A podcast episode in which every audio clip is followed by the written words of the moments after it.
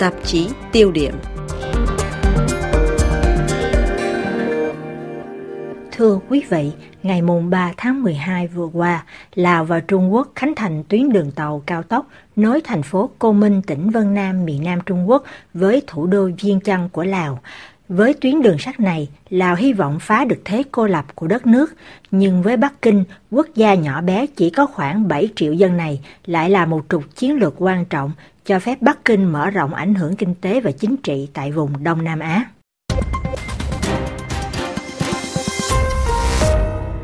Sau nhiều lần thông báo và trì hoãn, dự án xây dựng tuyến đường sắt cao tốc nối Boten, Luang Prabang và Viêng Chăn đã được khởi động năm 2016.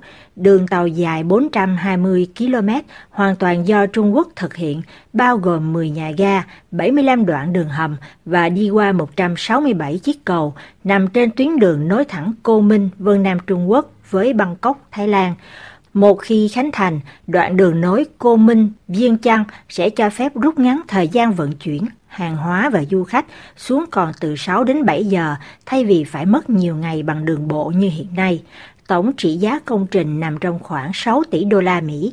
Lào và Trung Quốc đồng thuận chia sẻ chi phí theo tỷ lệ 30% 70% và giao quyền khai thác tuyến đường sắt mới này cho công ty Laos China Railway Company Limited, một liên doanh giữa Lào và Trung Quốc với tỷ lệ chia lợi nhuận là 40-60%. Tuy nhiên, công trình to lớn này cũng làm dấy lên nhiều lo lắng do việc để thực hiện dự án, chính phủ Lào cũng như là doanh nghiệp Lào đã ký nhiều hợp đồng vay vốn với nhiều tác nhân Trung Quốc như Ngân hàng xuất nhập khẩu Trung Quốc Eximbank với lãi suất trong khoảng từ 2 đến 3% trong vòng từ 30 đến 35 năm. Vậy Lào tính gì khi quyết định thực hiện dự án bất chấp rủi ro mắc nợ cao và nguy cơ mất quyền kiểm soát như đã từng xảy ra khi phải nhượng một phần lớn quyền kiểm soát mạng lưới điện quốc gia cho một tập đoàn nhà nước Trung Quốc? Bắc Kinh được gì khi tập trung nỗ lực để thực hiện dự án tại một quốc gia nằm lọt thỏm ở vùng Đông Nam Á thưa thớt dân cư? Để giải đáp những thắc mắc này, RFI tiếng Việt đặt câu hỏi với chuyên gia về Đông Nam Á, ông Eric Mote, trường Đại học Công giáo Lille, cộng tác viên với Viện quan hệ quốc tế và chiến lược IRIS.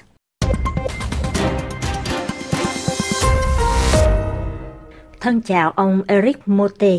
Trước hết, ông có thể cho biết đâu là thực trạng nợ của Lào đối với Trung Quốc so với các nước trong khu vực thì tỷ lệ mắc nợ Trung Quốc của Lào nằm ở mức độ nào? Alors, euh, officiellement, la dette publique du Laos s'élèverait donc à 15 milliards de dollars américains. Về mặt chính thức, nợ công của Lào nằm trong khoảng 15 tỷ đô la Mỹ. Trong số này, có 6 tỷ đô la dường như do Trung Quốc nắm giữ theo như công bố chính thức. Nhưng có nhiều số liệu lưu hành cho rằng nợ của Lào đối với Trung Quốc dường như cao gấp 2 lần, nằm trong khoảng từ 10 đến 12 tỷ đô la. Đúng là khó biết được đâu là sự thật, nhưng trong mọi trường hợp, con số chính thức chắc chắn là thấp hơn so với thực tế. Liên quan đến tỷ lệ nợ so với GDP, nợ của Lào chiếm sấp xỉ ở khoảng 70% của GDP. Tôi lưu ý là tổng sản phẩm nội địa GDP của Lào nằm trong khoảng 19 tỷ đô la Mỹ mỗi năm và do vậy, Lào nằm trong số những nước mắc nợ cao nhất nếu so với tỷ lệ GDP của Lào. Thế nhưng tại vùng Đông Nam Á, quốc gia có tỷ lệ nợ cao nhất là Singapore chiếm 130% của GDP, rồi phần lớn các nước như Malaysia, Thái Lan, Philippines có tỷ lệ nợ trong khoảng 60% so với GDP, thấp hơn nhiều. Có thể nói, Lào và Singapore là hai quốc gia mắc nợ cao nhất, nhưng đó là số liệu của năm 2020. Chúng tôi chưa có số liệu của năm nay, và nhất là chúng tôi chưa có các số liệu về tác động của dịch COVID đối với tổng nợ của những nước trong khu vực. Có nhiều khả năng nợ của các nước Đông Nam Á còn bị đào sâu thêm nữa.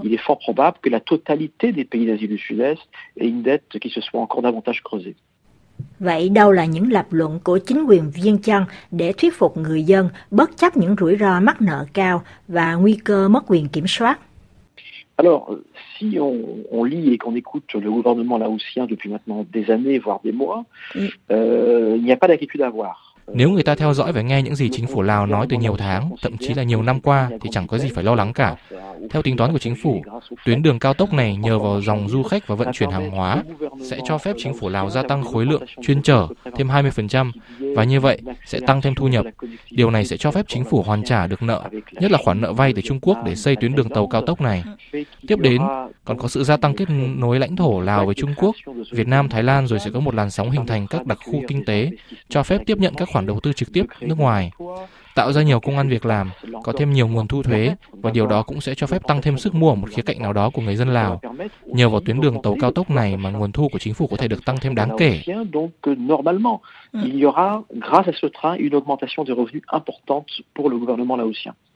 Trung Quốc là một đối tác cực kỳ quan trọng, nhưng cũng giống như Việt Nam, chính phủ Lào cũng tìm cách giữ thế cân bằng trong quan hệ với các nước lớn, chỉ có điều với tuyến đường cao tốc này, tầm ảnh hưởng của Bắc Kinh đối với Viên Chân có lẽ sẽ còn tăng thêm. Làm thế nào Viên Chân duy trì được thế cân bằng ảnh hưởng đó? Le Laos a toujours, au cours euh, des siècles, mm. joué ce jeu d'équilibre entre ces trois grandes puissances que sont la Chine, le Vietnam et, et euh, Lào từ nhiều thế kỷ qua đều chơi trò cân bằng giữa ba nước lớn là Trung Quốc, Việt Nam và Thái Lan. Thế cân bằng này vẫn được duy trì cho đến tận ngày nay. Nhưng tôi cũng hình dung rằng về phía Hà Nội có một nỗi lo lắng nào đó về thế cân bằng này dường như có chút gì đó hơi khập khiễng và có lợi hơn cho Trung Quốc. Chúng ta cũng đừng quên rằng quan hệ giữa Lào và Việt Nam vẫn vô cùng chặt chẽ, đặc biệt là trên bình diện chính trị. Tôi lưu ý là tất cả các thành viên trong Bộ Chính trị của Đảng Cộng sản Lào đều học tập và được đào tạo ở trường Đảng của Việt Nam. Do đó, trên bình diện chính trị, mối quan hệ giữa Đảng với Đảng là rất mật thiết.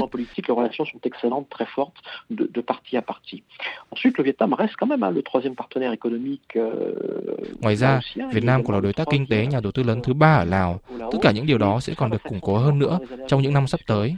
Đúng là hiện nay có một dự án kết nối Lào với Trung Quốc bằng đường tàu cao tốc, nhưng Lào và Việt Nam từ nhiều năm qua đang nghiên cứu nhiều dự án liên thông giữa hai nước.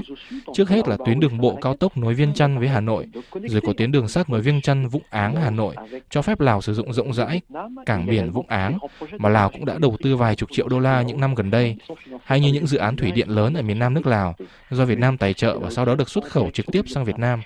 Trên thực tế, chiến lược cân bằng truyền thống giữa các cường quốc của Lào vẫn được duy trì, nhưng đúng là lúc này họ đang có một cú hích, một lực đẩy với đường tàu cao tốc phần lớn do Trung Quốc tài trợ. Nhưng cùng lúc, chúng ta cũng đừng quên rằng còn có những dự án mang tính kết nối, liên thông khác khá mạnh mẽ giữa ba nước Lào, Việt Nam và Thái Lan. Ừ. Trên trang mạng của IRIS, ông có cho rằng Lào là một trục địa chiến lược quan trọng, cho phép Trung Quốc thâm nhập vào Đông Nam Á và củng cố các mối kết nối đường bộ và đường sắt của khu vực. Cụ thể, vai trò thực thụ của Lào trong chiến lược này của Trung Quốc là gì? Alors, on a toujours l'impression que, que, tout est pensé euh, du côté de Pékin, du côté de la Chine, mais en fait, en réalité, dans ce jeu, le Laos joue son propre jeu.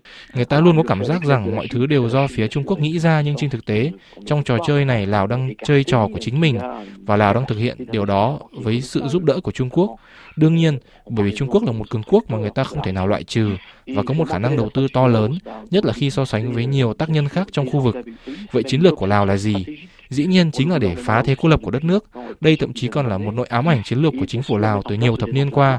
Và do vậy, để thực hiện việc phá thế cô lập đó, Lào phải dựa vào Trung Quốc, nhưng cũng dựa cả vào Việt Nam, Thái Lan nữa.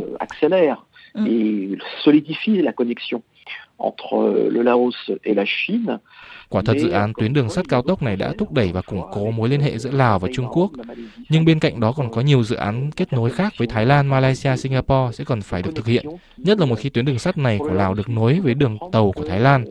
Đối với Lào, chúng ta cũng nên hiểu rằng về mặt kỹ thuật và tài chính là không thể nào làm cách khác nên đành phải nhờ đến Trung Quốc trong kiểu dự án như thế này.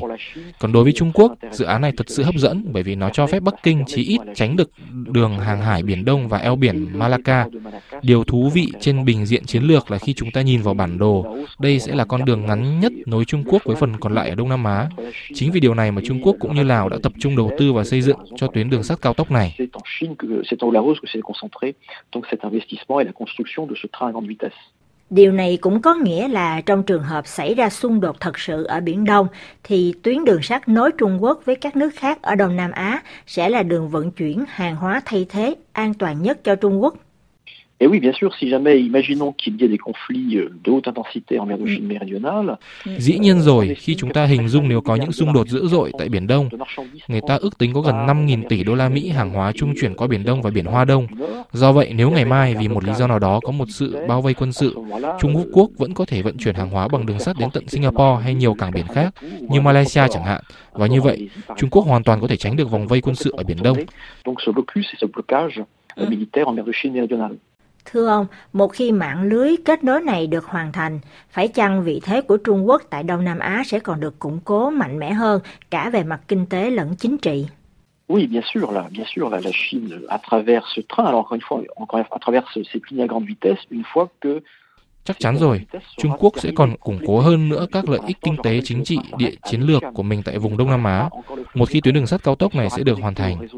Tôi lưu ý là hiện tại đường tàu này chỉ dừng lại ở Viêng Chăn, chưa băng qua được sông Mekong. Đoàn tàu này sẽ còn phải được nối với hệ thống đường sắt của Thái Lan đến tận Bangkok khoảng từ 2026 đến năm 2030. Euh, par un train à grande vitesse, Kuala Lumpur et Singapour, puisque Singapour a décidé d'arrêter le projet euh, en début d'année.